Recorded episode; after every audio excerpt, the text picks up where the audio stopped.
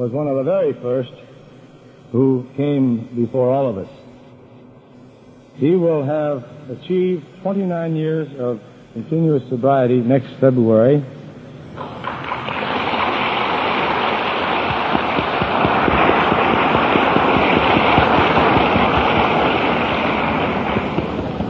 Almost my age of 39. Which makes him the oldest living member of AA in length of sobriety. He was the first member of AA in Cleveland, Ohio. Helped organize the first AA group in Cleveland and, or rather did organize the first AA group in Cleveland and helped organize many others. And that was actually the first AA group as they broke away from the Oxford group, which in studying the history of our great program, you know that there was a forerunner of AA was the Oxford group, and Clarence was the person who broke away from the Oxford group and started the first group of AA as we know it now. He's one of the first 40 members of Alcoholics Anonymous. He is one of the men who helped write the book. So if there's any of you here who want to rewrite the book, he's the fellow to see.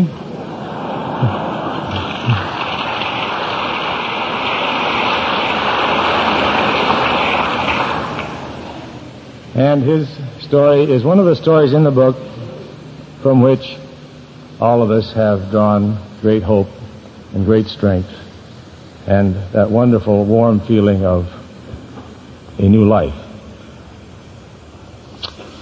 And he's got a very hearty laugh, and I'm sure that we're going to be delighted with uh, an excellent message tonight. So without any further ado, it is my pleasure to introduce, all the way now from St. Petersburg, Florida, one of our grand champions of our wonderful program, Clarence S. Clarence?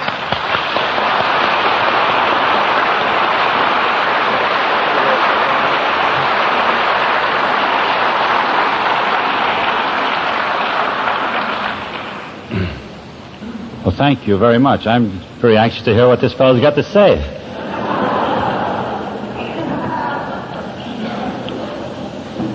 Well, first of all, I do wish to thank the committee for inviting me here.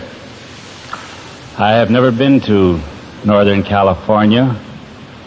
In fact, I have never had any connection with any AA function here in California except one meeting I went to about six years ago in San Diego with Jim Burwell.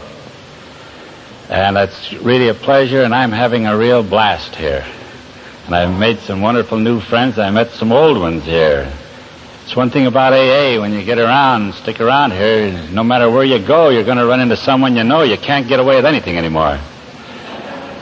Here, I, old friends of mine from Cleveland, the Dewey Speaces and, and Johnny Hilliards, and, and then some folks from down in Florida, the Lilienthal's, and some of them are all here, friends of mine. Doesn't make any difference where we go, we have them. Why, uh, I do thank you for inviting me here to take part in this wonderful program. Uh, as you heard, my name is Clarence Snyder, and I come from St. Petersburg. For the benefit of anyone here who belongs to the press, the radio, or the films, that name Snyder is spelled S N Y D E R.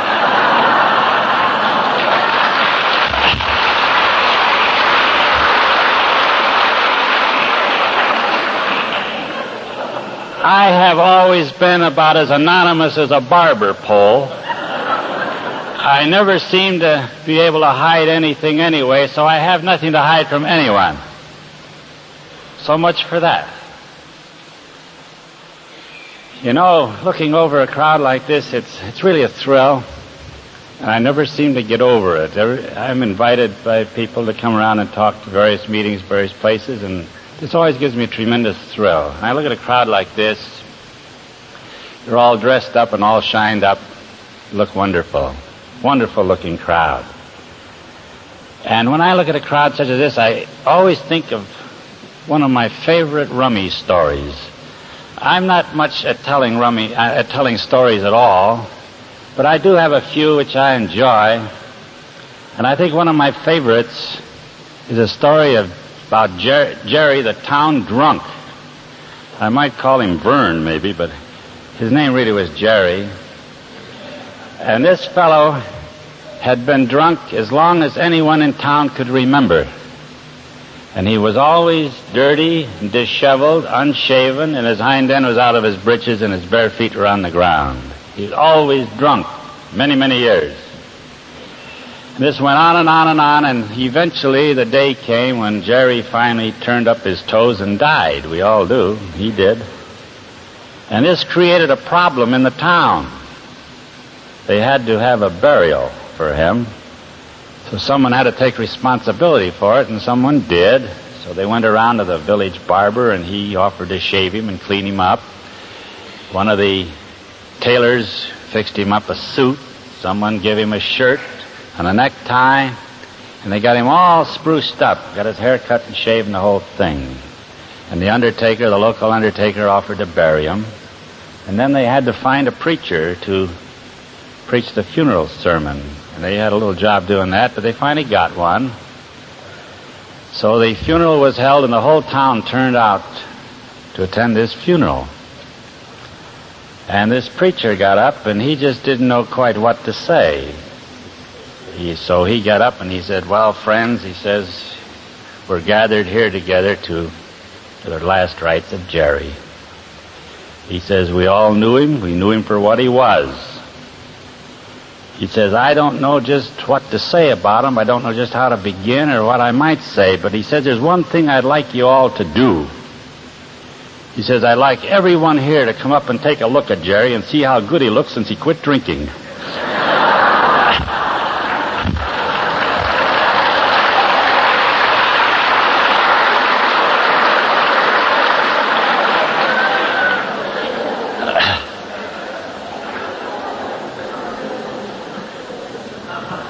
This morning, or this afternoon rather, this morning to me, I never got up till 11 o'clock. Uh, I was listening to Dr. Lund make his talk here, and he, during his talk, he made several references to miracles. I always like to talk about the miracle of AA. And this is a miracle, and I think every person here is a miracle and a result of a miracle.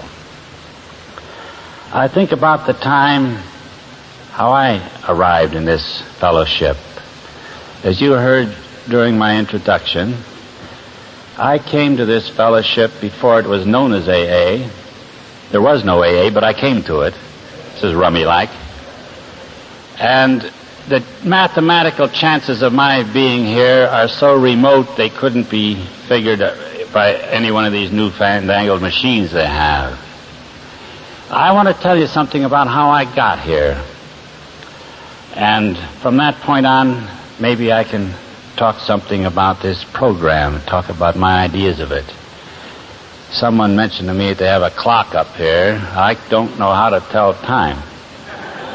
Uh, I intend to spend the first hour and 45 minutes talking about myself. And then I will talk for another hour about the program. Well, we're not going anywhere anyway. Why, here's what happened to me. Many years ago, I wound up a hopeless, helpless alcoholic. I was married to a gal and her family. And this was some family. Believe me. They used to have family conferences, and I was never invited to them. I was generally the subject under consideration. Several times they threw me bodily out of my own home. This actually happened to me. So finally the day came that they gave me my very, very last chance to stay home. And this was predicated upon the idea that I should go to work for my wife's brother. Well, let me say this right at the beginning. I have always been against work. Being sober all these years has not changed that attitude either. However, this brother-in-law had a truck. He had one of these long-distance outfits. He ran merchandise between Cleveland and New York City. And I was supposed to hire on as his helper. Well, I've never ridden on a truck, let alone drive one, and the very thought of it was petrifying. But I had to go along with this gag because it was either that or I'm out of the nest. So I agreed to do this. By this time, I might add, all of my clothes had been sold. Everything of value that I owned was gone. And all my earthly possessions consisted of a shirt, a pair of trousers, a pair of shoes, a hat, and a sweater. This was my wardrobe. And I went, started out on this trip with my brother-in-law, and it was the beginning of winter. Everything happens to me in the lousiest of weather. And this was no exception. We started for New York, and he didn't know it, but I had a dollar and some cents secreted around my person in change. I had a little dough. And he drove and drove and drove, but he finally, to make a long story short, the following night, we got to Albany, New York, and he gave out. He couldn't drive anymore. So he was going to take a nap. We had one of those sleeper cabs where one sleeps on the seat and the other fellow sleeps up above. He had fixed this place up above for me and cleaned it up nice and put a curtain in the window even. It was nice. Clean blankets, everything. And I looked behind and see that big thing following down that trailer and I was really petrified at this thing. Twenty some tons of merchandise in it. So I had to spend the time up there, but when he conked out, I got away from him. I told him, well, we're in Albany. This is a capital of New York. I want to go down and see the Capitol buildings.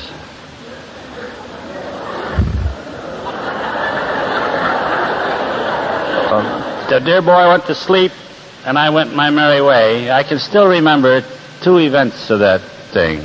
The first place I got into, it was too rich for my blood. And I ran down the street and I got into a place that is more fitting to a man of my estate. And I found an angel in there, and I was throwing him in like this.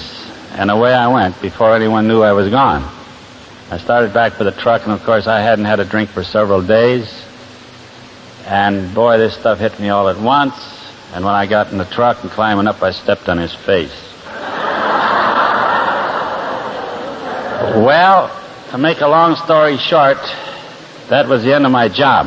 I hadn't even started on it yet. He drove me into New York City, drove down to the waterfront, and he threw me out. He left me there. He Says this is the end of the line. He wrote his sister and told her what he'd done with that no good so and so. He had another sister in New York, in Yonkers. I had I knew where she lived because when I was married, we went there on our honeymoon. This was a very clannish family, as I mentioned. And so I went out to see Virginia. Virginia had visited us many, many times and lived with us many, many times. And I thought Virginia certainly owed me a favor, so I went out and thought maybe I might get some help from her. I can only remember that she used to live up on top of a hill, but I didn't go up on a hill. I went down a hill, and I got in that Italian neighborhood down there, and I got mixed up with a lot of very interesting people, slopping a lot of Dago red. And you know what happened? The only thing I remember, I got up to her place, and I can remember one thing. I was rolling around on the floor with her two kids, and I was boiled. And she took a dim view of this, and she put me in her car and drove me down to New York to the waterfront where her brother had thrown me out, and she did likewise. now get the picture. I was hundreds of miles away from home. I didn't have one friend in the world. I shall never forget this feeling.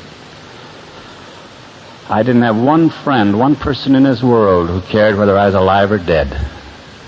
I didn't have a dime to my name. No clothes, no wardrobe, no nothing, and I didn't know where to go. And I'm in New York. Well, I existed in New York for a long time. I know it was a good long time because how long I can't tell you, but I know the calendar went around because it was lousy weather again when I got back to Cleveland. I didn't keep track of time. I wasn't going any place. But I had, I kept out of trouble there. I'm not going into the story of what I did in New York, but there's a lot of interesting things happened to me while I was there. The main thing that happened was this, and I knew nothing about this. After my visit to Virginia's home in Yonkers, one day she had the family doctor out there about one of the kids, I guess, and they got to talking about drinking. This seems to be a favorite subject in most societies. And she told her family doctor about this drunken brother-in-law of hers who used to be such a swell guy once and what a drunken bum he is now and told her about my visit there. And this doctor says, you know, that's odd. He says, I had a drunken brother-in-law like that once myself. And he met some kind of a cult. and he spends all of his time trying to sober up drunks. And he's staying sober doing that. And this doctor further told Virginia, he says, you know, there's a doctor, a medical doctor down in Akron, Ohio, who spends all of his time sobering up drunks. And if your brother-in-law ever gets back there to Cleveland, you might send him down to Akron. Maybe this doctor can fix him. This is taking place all beknownst to me. People are always doing things behind my back. Eventually, I got back to Cleveland, and I tried to get in the nest, and the little woman met me on the front porch. And I remember that it was lousy weather and there was snow on the ground. The one thing I can remember about it, she still had the screen doors up. And I pointed out that she needed a man about the house to take care of details like that. But she said she didn't need one that badly. so, but I didn't get in. But she told me about this doctor in Akron and asked me if I'd like to go down and meet him. Well, there was nothing I could lose by going down and meeting this doctor who was fixing drunks, so I told her I'd be glad to. So she was a kind soul. She took me down to the bus depot and she bought me a one-way ticket to Akron and put me on the bus. And that's how I met my sponsor, Dr. Bob. Eventually, Doc put me in a hospital, a city hospital in Akron, Ohio, and that's how I came to this fellowship. A little history about this. This was not known as AA at that time. This was a meeting of the Oxford movement. I spent a week in that hospital, and I'll tell you a few things how I was in that day. I weighed 130 pounds. I don't know when I had eaten, but I know I had been drunk for a number of years. I was not a periodic drinker. I was drunk all the time. And when I wound up in that hospital, this was something. I can remember when I went down there, I, Doc had told me to meet him there one morning, and I went down there. And here's what happened to me. I, I got into Akron that morning that he, that I promised I'd come down. And I walked out to City Hospital from that bus depot, and it was zero weather in February. And when I walked into that hospital, got into that lobby, I passed out, conked out. And I didn't, I came to, I was up in a room and there was a lot of activity around. People were very busy. I seemed to be the object of curiosity there. All kinds of people there. And nurses and other people. I don't know who they all were. But I came to, and you know the first thing I saw when I came to? Over on that windowsill was a bottle of rub as a rubby dub. And I thought, oh boy, I came down here to quit drinking, but I had a horror of ever getting DTs. And I'd seen fellas and fellas I had drank with, and several of them died in them. And I didn't want those things. And being an everyday drinker, I didn't get DTs because I never gave them a chance to get in there and play with me. and I thought, here I'm quitting. This is when I'm going to be in trouble. And if I should happen to hear the bells ringing or anything like that, there is my answer in that rub right on the windowsill. And I knew there'd be a bottle of that Alki on every, probably in every room on that floor. So this gave me courage. The nurse came along. She had a tray with two things on it, a big slug of booze and a big slug of something else, which was paraldehyde. And she says, Mr. Snyder, Mr. I hadn't been called that a long time. I still remember this. She says, we have some medicine for you. She says, you take this nice big drink of whiskey, and then you can take this medicine afterward, and you're going to be fine. So I got on my hind legs, and I informed that gal that I came down there to quit drinking, not to drink any of her booze. I looked, had my eye on that bottle all the time. I'm talking to her. But I never drank that, I didn't take that sober enough drink. I didn't take those knockout drops. And I've never had a drink to this day. I never touched their alcohol. What happened to me? What happened? Why can a man or any person be drunk all these years and be obsessed with the idea of drinking and all of a sudden like that quit? Why is this? You ever asked yourself this question? Why do people walk into this group after they've had a life of debauchery and drunkenness, disgrace, hurt, injury, and just like that, everything changes. Everything changes. Why? There's a reason for this. It certainly isn't because we understand this program or we've absorbed it or are working it. I don't believe that at all. But I'll probably go into that a little later. But here's what happened to me. I'm in that hospital for a week. After I'm in there a couple of days, men start coming in to see me. The men who had preceded me in this way of life. All the alcoholics came in. Now the Oxford movement was not made up of alcoholics. The alcoholics were in the minority. They're mostly other people who are trying to learn to live a good type of life uh, according to Christian principles. And uh, the alcoholics are in there by sufferance more than anything else. But the, uh, the people in the Oxford group accepted the alcoholics as a challenge. They thought they could fix anybody. They got along fine till they got into these Alkies. They even had to change the name of the Oxford group by the time the Alkies got through with them. They call it moral rearmament now. But I got into this thing, and these fellas come in and tell me their stories. I was in there a week. Every man came in there, he wound up his talk to me by saying that, telling me that he had the answer to my drinking problem, but none of them would give me that answer. They wouldn't tell me what it was. I was expecting some kind of an operation or something. I was in a hospital under the care of a medical doctor. It's logical to believe. So they wouldn't tell me what this answer was. So I'm in there a week. I didn't eat all the time I was in there. I can remember this because the last day I was in there, Paul Stanley came in. Paul's dead now, as all those fellows are. They're all gone. And Paul was, could talk. You never see, you, you think you've heard guys that can run off at the mouth. This guy really could go. Paul had been raised a Catholic, and he got mixed up in Christian science somewhere along the line. Then he got into unity, and he got into some kind of Buddhism deal, and then he wound up in the Oxford group. And if you don't think that this guy had something to say, you're crazy.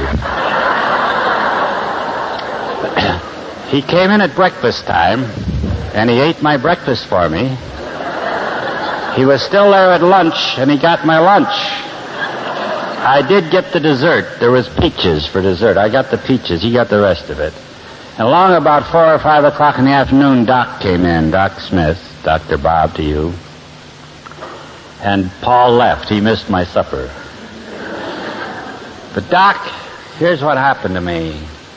Doc had been in every day, and this day he came in and he sat on the foot of my bed. And any of you folks who ever had the great pleasure of meeting my sponsor will remember him as a very tall, angular man. And he had fingers on him this long.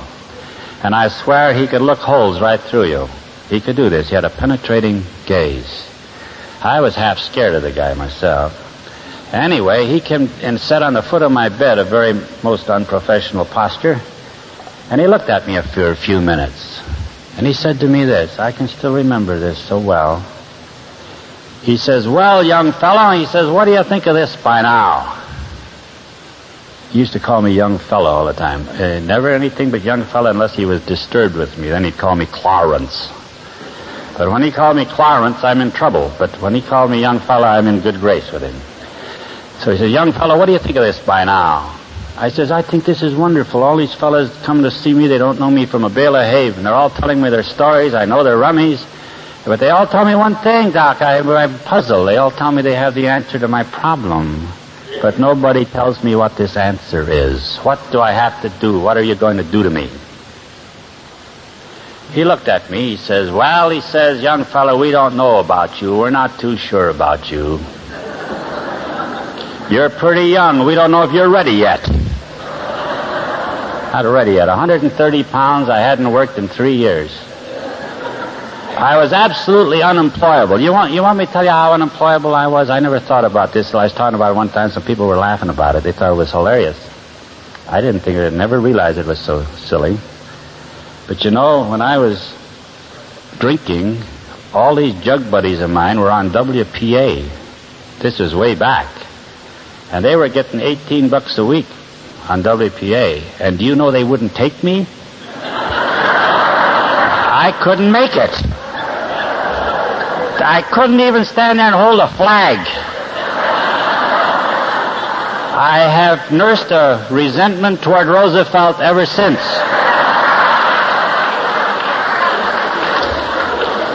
Yes, sir. Boy. And you know something else? My wife was always very interested in my going to work. And you know what her job was? She was head of the mail department in a, an employment agency. And she couldn't get me a job.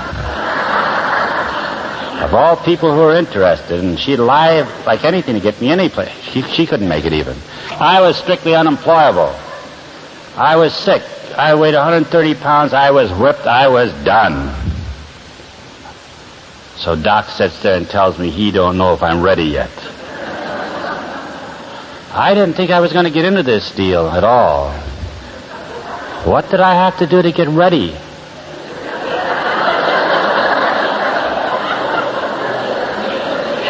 he said to me, he says, all these young fellas he'd had before, and I was 35 years old then. Now figure real fast. I'll tell you real quick. I'll be 64 in December, so.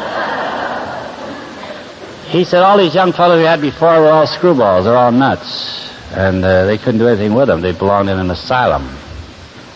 So they weren't too sure about me. I had to convince them that I'd had enough, and I wanted to do something about this. Apparently I did convince him. So he says, all right, young fella, I'll give you the answer to this thing. Boy, I was relieved then. I says, fine. He says, get out of that bed. Yeah, what, what for? He says, get on your knees. He says, why I get on my knees? He said, You're going to pray. I said, Who's going to pray? He said, You're going to pray. I says, I don't know anything about praying. He says, Well, I don't suppose you do, he says, but I'll pray and you can repeat what I say after me and that'll do for this time. So out of the bed, out of my bones, onto the floor of that hospital, I felt like a fool. But it didn't kill me. As you can see, I'm still here. And he uttered a prayer I don't know what it was, I couldn't tell you. But I repeated it after him. And after I'd concluded, why, he shook hands with me. He said, Young fellow, you're going to be all right. See? And he carried me to a meeting that night. And this was a meeting of the Oxford group. I can still remember first meeting, some of the details of that meeting. The format of our meeting was entirely different than it is today. It was in a home. It was in the home of T. Henry Williams. They were not alcoholics. Most people there were not. It was a beautiful home, oriental rugs on the floor, grand piano, and a lot of knickknacks and antiques around, and beautiful things in the home. I can remember that because I'd made a mental note of some of the smaller things. and, well, future reference, you know. So anyway, I didn't take anything. Not that I didn't think about it. But I attended this meeting, and it kind of frightened me. One thing kind of frightened me there that I wasn't prepared for. I met these men who had come to visit me in the hospital, but there was a lot of ladies there, a lot of women. They scared me. They don't anymore. I got over that. That's one blessing of AA. But this did frighten me a bit at the time. Everyone was seemed to be related or something. They were all having a good time, and And some of them got pretty sentimental and some of them got pretty emotional during the meeting.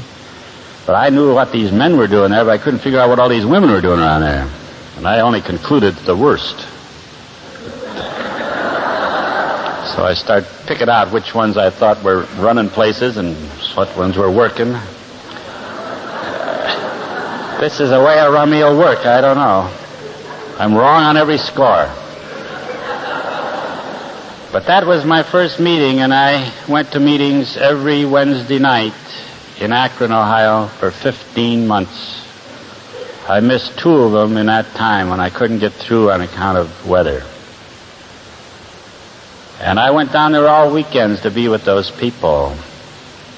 They were the only friends I had. After all these, these years of drinking, I had lost every friend I had. Nobody cared one thing about me, family or otherwise. And these were the first people who ever loved me. I just couldn't keep away from them. I've been around here a good many years. I still don't keep away from these people. And I hope I never shall.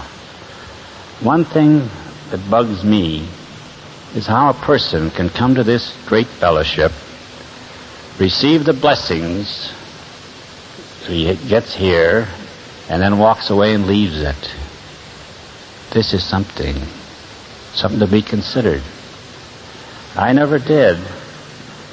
I was trained differently in AA, and I think the people who came in around that time and shortly after I came in were trained differently because they still go and they still have enthusiasm for this.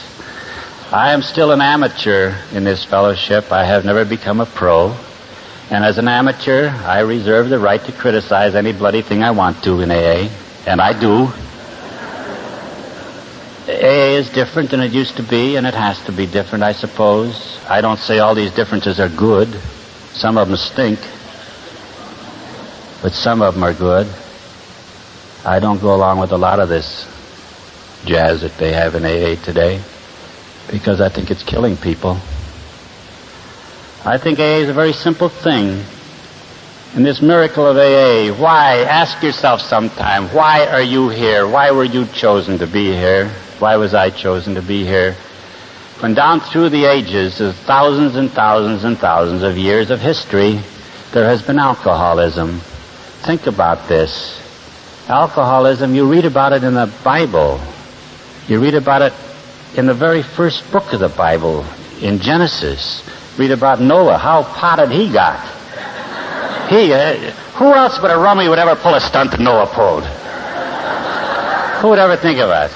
And why didn't he swat one of those flies?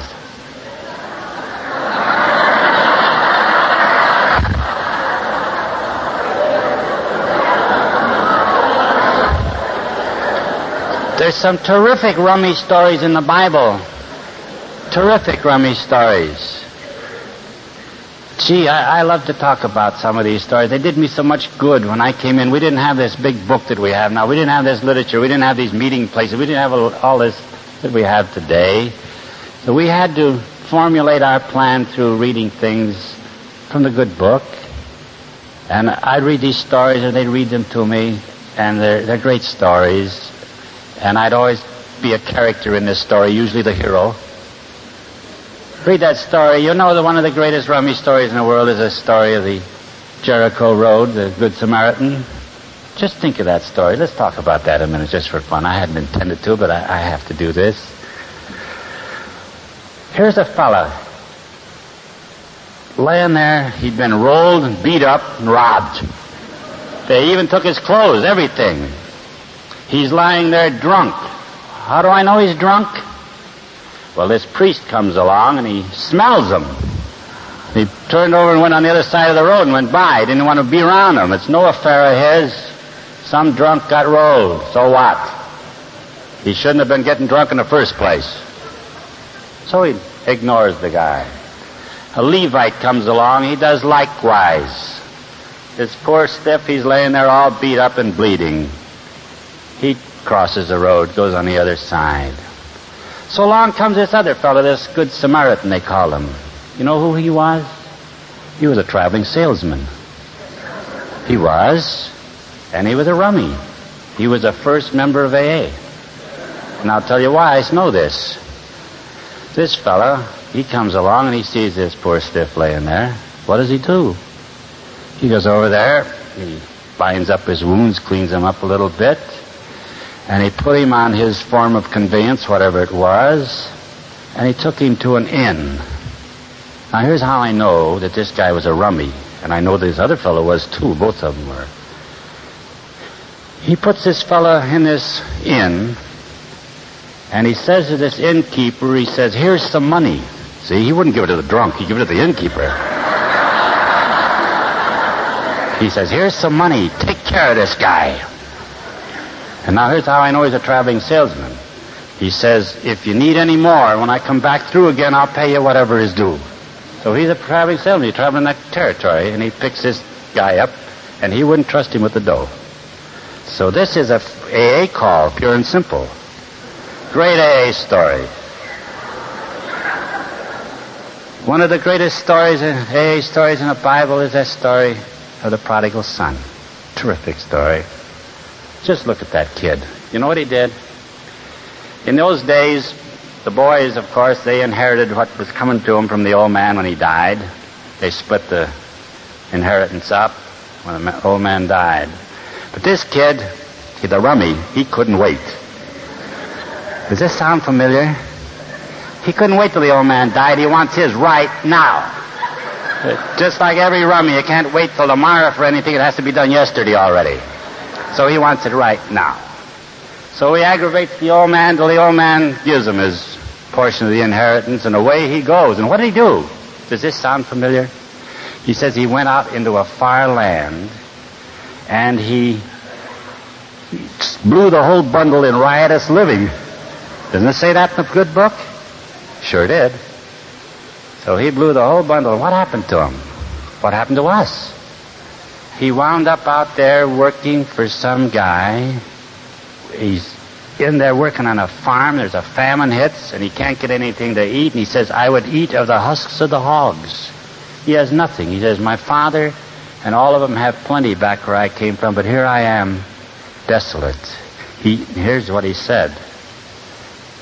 He got, he came to his extremity just like you and I did. But here's what's important. What did he say? He said just what you and I said. He says, I will arise and go to my father. See? And that's what he did.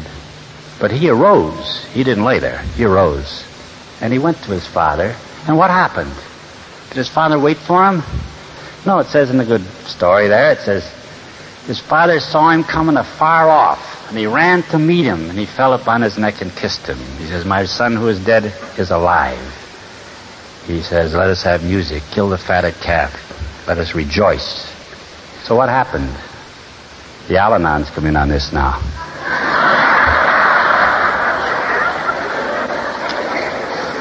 he said, they had a party.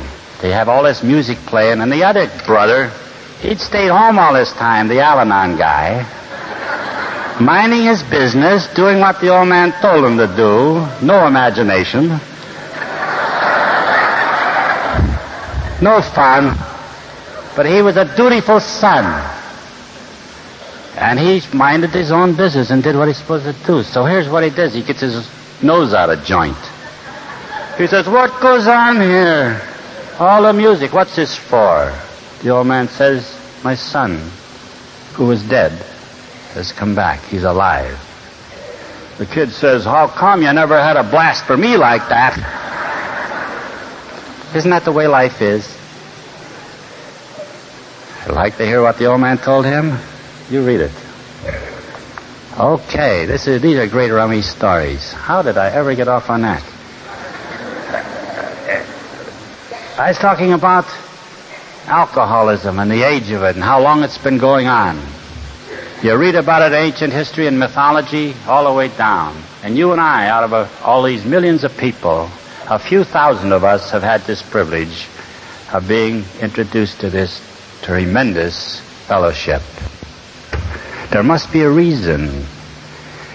If you can't find any other reason for it, why not be very thankful for that?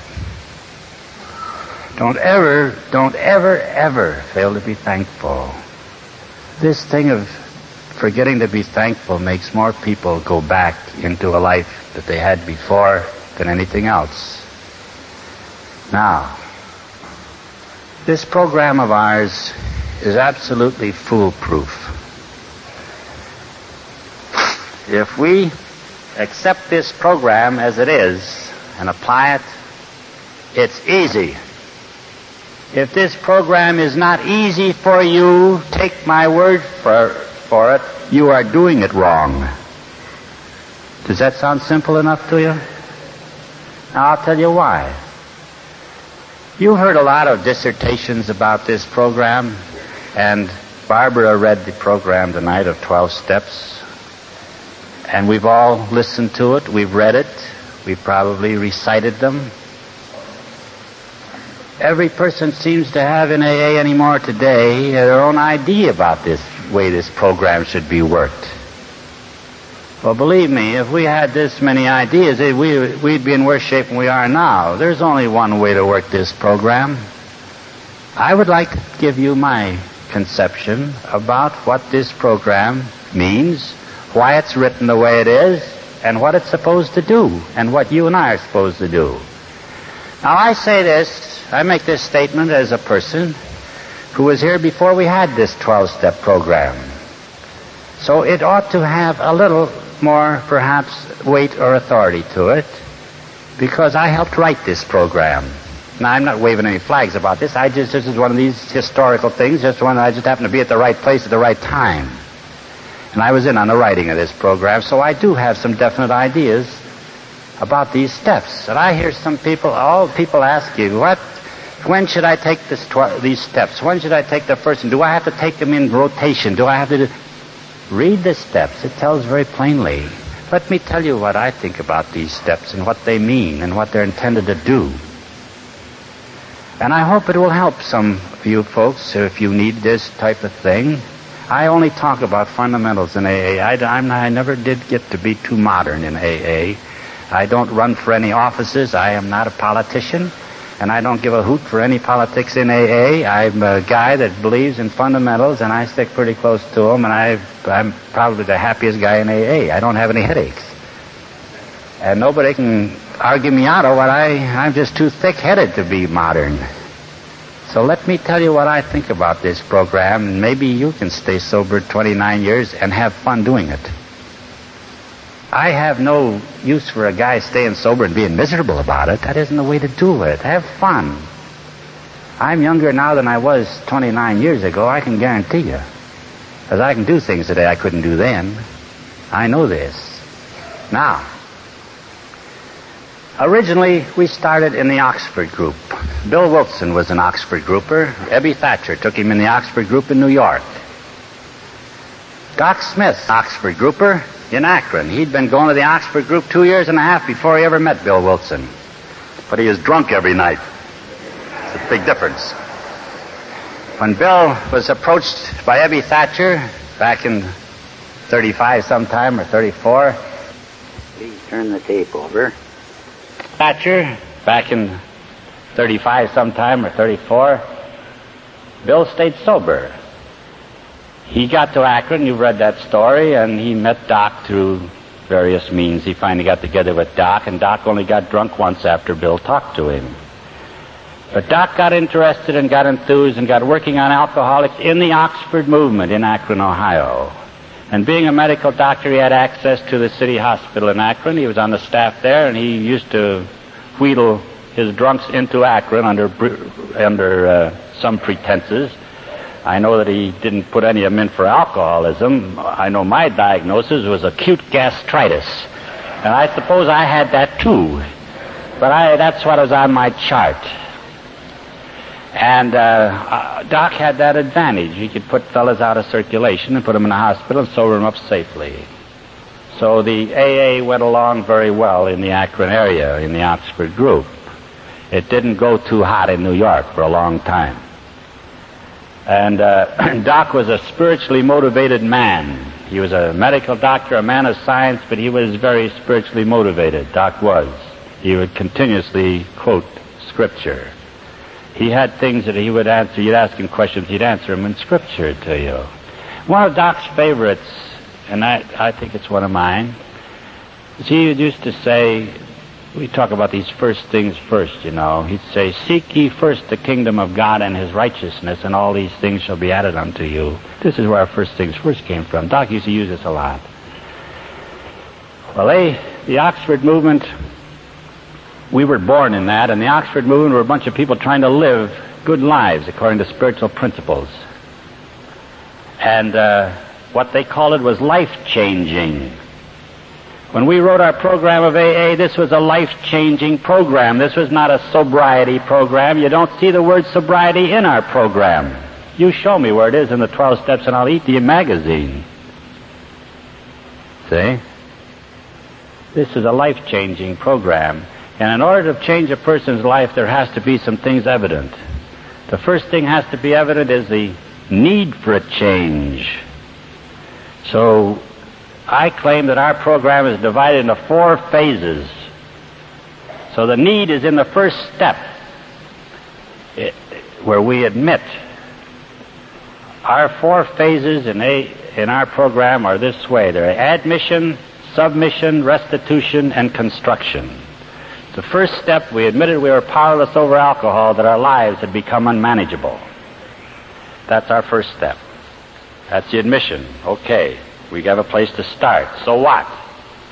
If we're going to change our lives and our life is unmanageable, we have to turn our will and our life over to the care of God. So the second through the seventh steps are the steps of submission. Read, let me read these second through seventh step. Second one says, We came to believe that a power greater than ourselves could restore us to sanity. We came to believe that a power greater than ourselves could restore us to sanity. Some people quarrel about that sanity bit. I'm glad that that's in there, boy. That takes me off the hook. I'd hate to think that some of the things I did when I was drinking, I did are acts of a sane man. So, I came to believe it. Why did I come to believe it? I came to believe it because of the example of these other men. They told me their stories. I wanted what they had. They told me that their power helped them. I wanted that, so I wanted to believe it. That's how I came to believe it. And I think that's how most of us do. Third step, it says we made a searching and fearless moral inventory of ourselves. Wait, first we made a decision to turn our will and our life over to the care of this God. He made a decision. When you ask an alcoholic to turn his will and his life over the care of some ethereal creature here of whom he knows very little and probably scared of, this is doing a lot, you know? I think that that step there uh, is a where you separate the men from the boys. You either hurt badly enough to do it or you don't. But when you make a decision to turn your will and your life over to the care of God, that's if you don't hurt a whole lot, you're not going to do it. So then we made a searching and fearless moral inventory of ourselves. I don't think that any alcoholic worthy of the name is capable of doing that step by himself. I think it requires the help of a knowledgeable person or a sponsor. The next step suggests that there was someone at our elbow and helped us with it because it says we admitted to God, to ourselves, and to another human being the exact nature of our wrongs. This doesn't mean we stand up here in public and undress in front of everybody. This is quite different than that. It says here we admit it to God ourselves and to another human being the exact nature of our wrongs. That's where we make our confession. And it says the next step we were entirely ready, entirely ready, not kind of ready or about to be, it's entirely. An alcoholic does, he's entirely in everything he does. He says we're entirely ready to have God remove all these defects of character. All of them, all of them. There's some defects of character I'd like to keep. Very interesting ones. The program don't allow for that. And this is where a lot of people flop. They make up their own program. The program don't call for any deviation from this. And it says, we humbly ask God to remove our shortcomings. We humbly asked Him. We didn't make a deal. We didn't say, God, if you'll do this, I'll do that, like we used to do when we were drunk. No, we humbly asked Him to remove these shortcomings. All right, that's the, that's our second phase. That's the admission and submission. We have now submitted our will and our lives to the care of God. We've actually done this. All right, we're in the next phase. If we're going into a new life, we can't make a new life unless we try to clean up something in the old. We can't, as a good book says, we can't put new wine in old casks, in old bottles. Now, we have to make restitution, so the next phase is restitution. It says we made a list of all persons we had harmed and became willing to make amends to them all. That attitude of willingness to make amends to everybody is what's important, because obviously we can't make amends to everyone. We don't know every person we've harmed, and some people are not available anymore. We just have to leave that to God. The next step says we made a list of all persons, uh, and it says we made direct amends to such people wherever possible, except when to do so would injure them or others. So then our restitution is made. Now I want to make a statement here. I want you to listen very quiet, very carefully to this statement. Because I made state, this statement in a group one time and started a riot. We got a lot of this unity we talk about after this. Uh, after we have taken nine steps in AA, you can forget those nine steps. You're done with them. You never have to be concerned about those first nine steps anymore, except in two instances. If you resign and resume, you're going to have to go all through them again. Or if you're trying to explain this program to a new person, you have to know what these nine stand for. But for your own use, you never have to use them anymore unless you get drunk, unless you quit AA. Remember that. But you must do the nine. And when you have done the nine steps, something has happened to you. Your life has changed. It can't help but change because you admitted that you can't do anything yourself and you have asked God to take these problems and to help you. And it says in a good book, anything you ask believing ye shall receive. If you have that type of faith, you are through drinking. You are done with it. But you must take those nine. That should answer a lot of questions about people when they talk about how I should take these steps. They're written in a rotation, purposely. There's a reason why they're coming the way they are. And I've tried to outline this reason as briefly as possible. Now, you've done nine steps. What happens? The last phase of this program is a phase of construction. Here's where we construct the life. The last three steps are the steps we live by. The tenth step says we continue to take personal inventory, and when we were wrong, we promptly admitted it. Can you imagine a rummy who has not had his life changed admitting anything?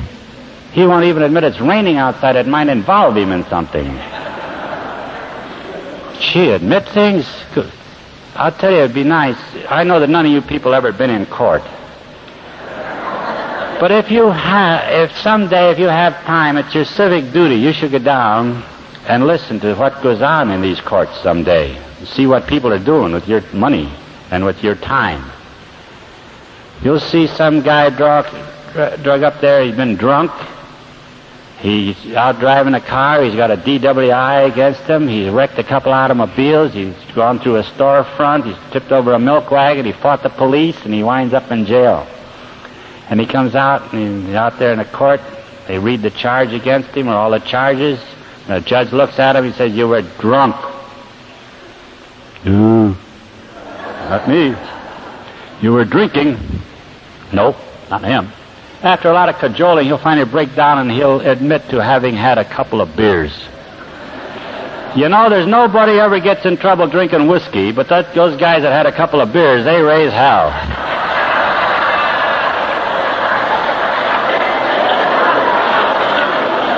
Don't ever admit anything. It might involve you. So here it is. We continue to take personal inventory. This is our day by day. This is an important step. This is something, maybe I can tell you how I take mine every day. It might be helpful to someone. Every night when I lie down in bed, the last thing before I go to sleep, I have my little prayer time. And I think about my day. And I think about what I've done today. Sometimes I'm not too proud of some of the things I've done today. And some and sometimes I am. If I am proud of something I did, I, I give myself credit. You're a good boy today. You did all right there. If I haven't, I owe somebody an apology. I try to do it. I try to take care of that as soon as possible. This is what the tenth step means to me. This keeps those little things from growing into big things. Because it's the little things that kill us. It's not the big things. There's not too many big things happen to any of us. But every day of our life, there's numerous little things that we have to contend with. And those are the things that really throw us, not the big things. So that tenth step keeps us conscious of how we're conducting ourselves every day and straightening up the thing as we go along. Things won't build up on us that way. It's great insurance. It's a great way to live, really is. You might know that, most of you. Some of you probably don't. Let's get in that 11th step. What is this step? It's a tremendous step. Why? This 11th step is a beginning of a prayer life. It teaches us how to begin a prayer life. Listen to this step very carefully. Listen to the wording of it. It's tremendous, this step. It says here, we sought through prayer and meditation. We're seeking something, it says. We sought through prayer and meditation. What's that? What's prayer and meditation? Prayer is talking to God. Listening, uh, meditation is listening to Him. We have to talk to Him, we have to listen. The good Lord gave us two ears and one mouth. What does that suggest to you? I thought so. We sought through prayer and meditation. What are we seeking through prayer and meditation? To establish a conscious contact with God. What does that mean? I want to feel that He's here. And I can feel Him, I can touch Him, I can talk to Him, I can be at one with Him. A conscious contact. Just as though I can go over and touch this fellow, put my arm around him. This is what I want to feel. I don't want to feel that my God is way beyond the stars where I can't reach Him. The step tells me otherwise. I must establish this conscious contact with God.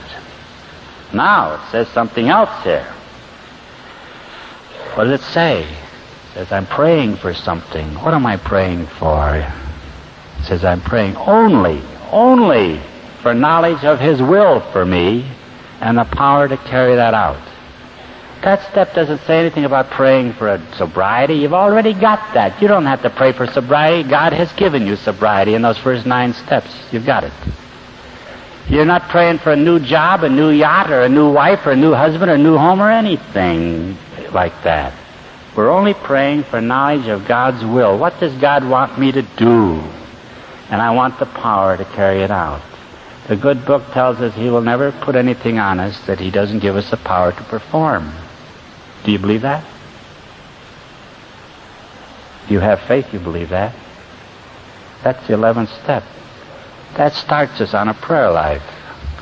After we get into a prayer life, there's a lot of things we can do later on, but this is our beginning. This is what we need. This is simple for people like you and me who need such a thing. These, the words in these, these 200 well chosen words in our steps are profound, yet so simple. Trouble is, most of us try to complicate it so. The last step. Here's one for you. This last step. People say to me, they come and ask me, when should a person do 12 step work? For heaven's sake, read the steps. They'll tell you. Here's when you should do 12 step work. It says, having had a spiritual experience as a result of these steps, we tried to carry this message to other alcoholics and to practice these principles in all of our affairs. There's a lot of people running around doing what they call 12 step work that ought to be home knitting. They have no business. They go out there carrying a message they don't have.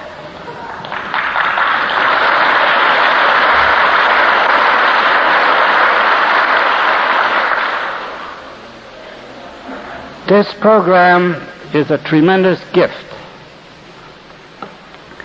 to you and I. It's a gift of God. We better, by golly, do what's right by it and with it. It puts a responsibility on us. I listened to this psychiatrist this morning talking or this afternoon. I've listened to a lot of those guys in 28 years. I've been on committees with them over the years. I have nothing against anybody who's trying to do something. But they are still talking the same jazz that I heard 29 years ago. They're about to do something.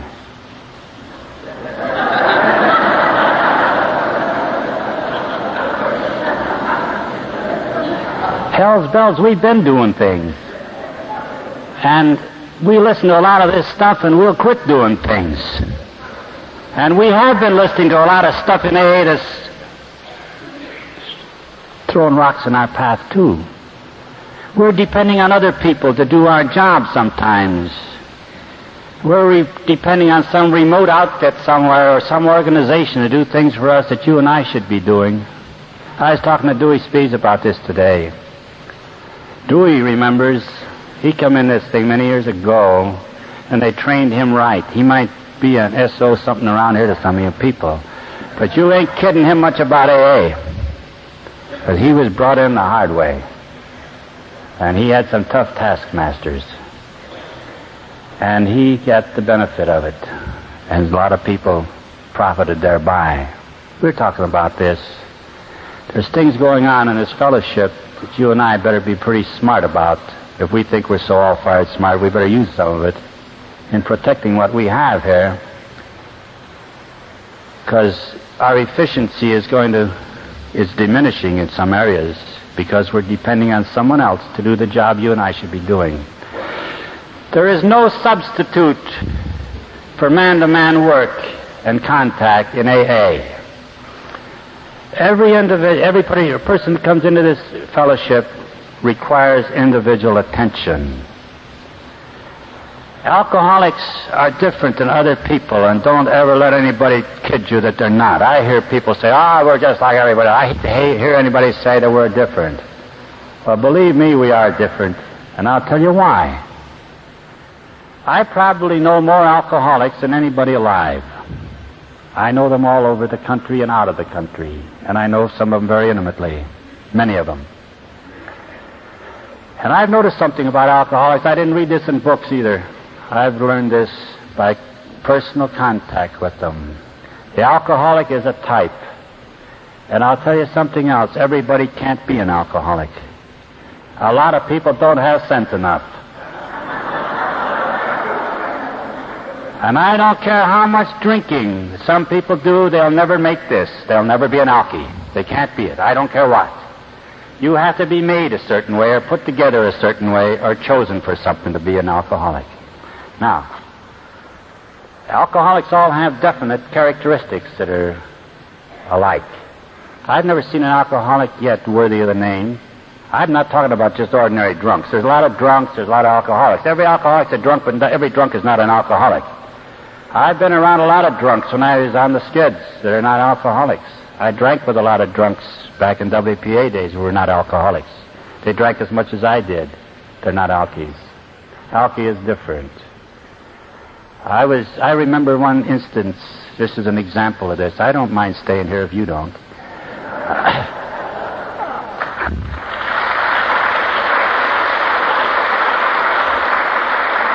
I remember years ago when I was drinking with some of these jugheads that are on WPA.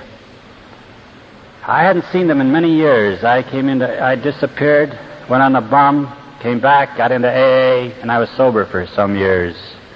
This was about 15 years ago, 16 years ago. I got dreadfully ill.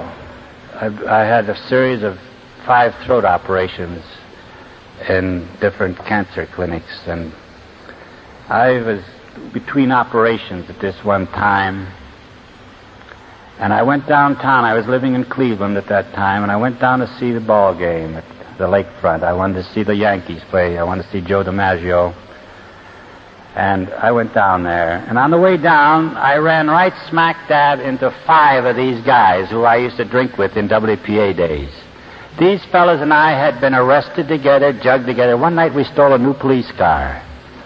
I mean, we were, that's, that's kind of gang they were. And we scrounged and we stole, we do all kinds of things. And these fellows drank as much as I did. And here I ran smack dab in them. I hadn't seen them in years. I'd been sober for so many years by that time. And they says, Snyder, you old goat, we thought you were dead long ago. No, here I am. Says, come in and have a drink.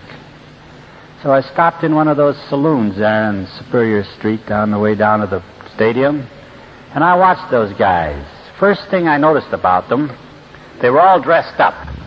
They had their sport shirts on and their sport trousers and two-tone shoes, and they were all dolled up with pongee shirts and the whole bit. And each one of those guys had a box seat ticket for the ball game stuck in his pocket here, see? Cost about three bucks apiece. And they got in that saloon and they were throwing them in with two hands, just like they used to when I drank with them 15 to 16 years before. And I watched this performance. And they got through and they went on their merry way to the ball game. And I looked at this bunch. You think they're alcoholics? If they'd been alcoholics, if, if that had been me, I wouldn't have had that pongee shirt on in the first place, and I know I wouldn't have been blowing three or four dollars for a box seat to a ball game. Not by a jugful. Here those fellas, after all these years, they're still able to drink, they're back in business, making money, and they're in society. Since I had seen them last, I wound up on the bum, I lost everything in the world, and I started a new life completely. All these years. And all it would take for me is to take one drink with those apes. And they could still drink like this, and I'd be back there on the waterfront. It's as simple as it is. They're not alcoholics. I've never met an alcoholic in my life who was not a high-strung individual. I've never met one who is not very a very quick thinker. You don't find any alcoholics who are deep thinkers.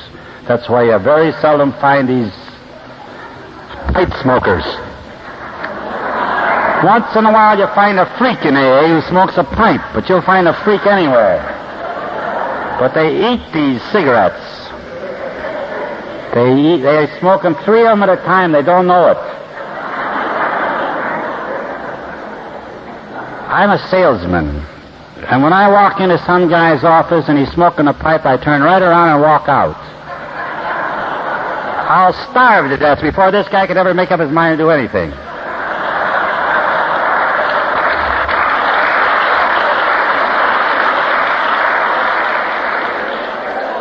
But the rummy, he'll do something. You can bet on that. He's the busiest guy in the world. He's going to he's doing something. The alcoholic is a very sensitive soul. He's always going around looking for somebody to hurt his feelings.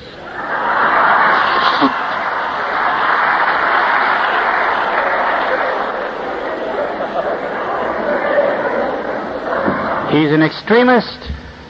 He never does anything by halfway measures. It's whole hog or nothing with a rummy. He's an idealist. And he's a great guy. He has deep feeling. Do you know why we succeed with alcoholics and all these learned people can't? You know why? It's very simple. And these people will never learn, they'll never acknowledge this.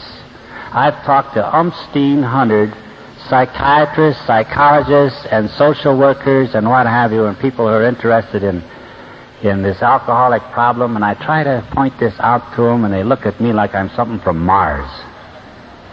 I say, listen, you go ahead. We've got the same bloody thing down in Florida. We got a program down there that should beat anything in the world. We got a beautiful spot where we can put alcoholics. They go down there for 28 days, and it's like, like a summer resort. It's beautiful. I only know of two people who ever came out of that place in the years it's been running who ever stayed sober, and there's been thousands of them go down there. Why? They give them lectures. They show moving pictures of what happens to their liver, their stomach. They promise them they're going to lose their job if they keep drinking. They promise them they're going to lose their family. They're going to lose a lot of things. That's good. They all promised me that years ago, and it all happened too. but they give them all this logic and common sense, and they give them what they call therapy, group therapy. They get a bunch of failures together that never have stayed sober telling each other how they should do it. This is great. So, you know what difference there is in our fellowship and in all these rehabilitation plans by these experts? They don't know this, and you can't tell them. But an alcoholic doesn't do things by logic and common sense. He does things by feeling. Until he feels a certain way, he's not about to do anything. And when he feels, he acts. He's an emotional person. And unless we work with him through his emotions, there's no chance of ever moving an alcoholic. That's why they said in the old Oxford group, man's extremity is God's opportunity. When you feel you're done, they talk in the AA bottom. You're ready. You have to feel a certain way. Same way in our steps. If you don't feel a certain way, you're not going to take that third step. You're not going to give up your will and your God, to God unless you feel really defeated. When you feel that you want something really badly, that's what you'll get. When we go out to see an alcoholic, why do the amateurs succeed? Why, when we go out, I go out and call on this chap. He's in despair. What do I have to do with him? What's my job when I go out to see him on a 12 step call? The first thing I have to do with him is make him believe in me. He has to have confidence in me. He has to believe me. Then I must make him want what I have. This BS I hear about attraction and promotion, whoever invented that? This is the greatest promotion job in the world, and you better believe it. Who's going to be attracted to come to a bunch of drunks? This is a lot of hogwash. The attraction comes after we are meet and are together. But no drunk way out here is going to read some newspaper and be attracted to us or think that because somebody says there's a bunch, find bunch of drunks down here that are sober, go meet them. He ain't coming down here. This is a sales job. I can say this without fear of any criticism because, brothers and sisters, when I came in this thing, I had to sell this. If I didn't, there wouldn't be any guys here. I wouldn't have had any group in Cleveland. I got some guys from Cleveland will tell you this. They know me. They know what happened. They were in soon enough after I came in to know this. I was out, I bothered everybody about this thing. I went on this bar stool hopping and dragging guys out of saloons and out of this and out of that. I did everything, tried to get my first rummy. I never felt I really belonged to this fellowship till I'd sponsored someone. And it took me a long, long time before I got my first man, too. And when I did, I got him because I had a message to carry. That's why. It took me seven long months of fruitless effort and disappointments before I got my first man in AA. Seven months. And I talked to hundreds of them. But why? What's my job when I come out there? I feel something for that guy. I am not a professional, but I have a feeling for him, that guy or that gal that I'm out there to work on. And I have a feeling for them that I have for nobody else. And I don't care who he is or how what condition he's in, where what side of the tracks he came from. Anything about that, it means nothing to me. He's an alcoholic, there's something that goes between us. And this happens so many times. We were talking about this last night. I'm invited to go out different places to make talks like I'm here. I can remember a couple instances that happened just this summer, this year. I went to Moose Jaw, Saskatchewan. Who ever heard of that place? You take four planes from Tampa and you wind up in the end of the line up in Regina. That's as far as they go. From that point on, you take dog teams, I guess. And I don't know a soul in Moose Jaw or Regina or any place else. But they asked me to come up, and I went up. I got off this plane on Friday night along with 60 or 70 other guys. All these salesmen are going home on Friday night, and the plane was full of men. And I walk up into that, into that airport, and all these 60 or 70 other guys are walking along with me. And those AAs are standing up there waiting for me, why didn't they walk up to one of those other 60 or 70, but they say, There he is! They know me, and I didn't have any rose in my hair either. They don't know me for Adam, from Adam. The same thing happened down in Kansas City this summer. I could hear them holler way back. There he is, there he is, and way back here. Why is this? Why do they recognize me? Why, when you walk down the street sometimes, some panhandler, he'll pass 15 people and bingo. He'll put the arm on you. You can't tell me that there isn't something between us that other people don't experience. I know better than this. I've had years and years of it. And it happens all the time. I don't have to smell them to tell them. I feel them. And you do too. And this is our big secret is a feeling that we have for each other. And this love, and this affection, and this regard. This is a love that don't quit. I was indoctrinated properly in AA by my sponsor and the people who preceded me. I was taught that this is my first responsibility and my only thing in life was to help other people in this regard, other alcoholics. They told me I had a talent to do this, and I believed it. And they told me I better exercise this talent. And they told me the story, the parable of the talents. And they told me what would happen if I didn't use my talent. I would lose it. So far, I have tried my best to use it. So far, I'm having a good time out of life. I hope to continue. This is the greatest fellowship in the world. There's nothing like it. And it's a fellowship that's not based on promises. It's not based on any type of oaths we have to take. It's not based on any common sense or anything else. Everything in AA is asked backwards to everything in, in common sense. I'm telling you, I'm telling you, they, some people are trying to put common sense into AA. Watch out for those guys.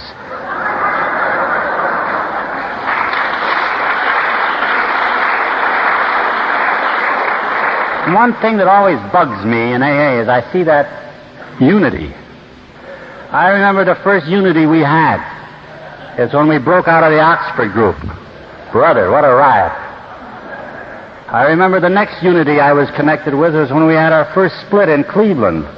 We didn't split in two groups, we split in three. This was real unity.